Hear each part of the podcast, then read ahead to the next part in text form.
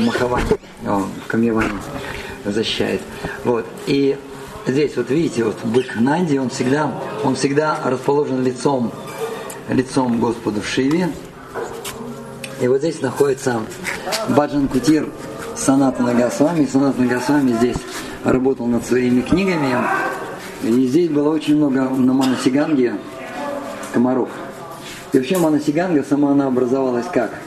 Как-то Нанда Махарадж услышал историю, как э, Гаруда схватил змею, и она уже полуживая была.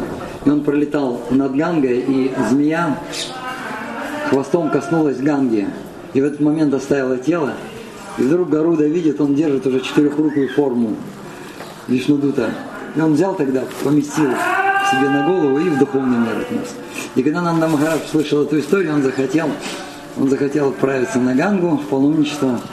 И тогда Кришна Мана Сиганга проявил из ума вот это вот озеро, где вода не отлична от самой Ганги, и поэтому Нанда Махарадж никуда не пошел, остался здесь, здесь принял омовение.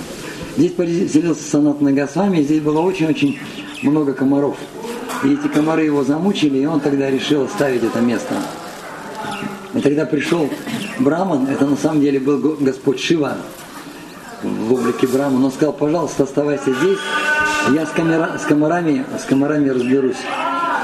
И он вызвал комариного, комариного полубога и сказал, если не дай Бог, еще один сюда прилетит, ты будешь иметь дело со мной. Вот. И, Сана, и Санат Нагасвами,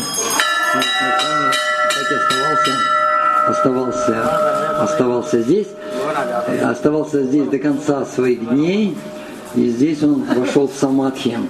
Его поместили на носилки и перенесли, перенесли во Вриндаван поближе а, к храму к храму Мудмахана, и там находится его самадхи. А вообще вошел в самадхи он здесь.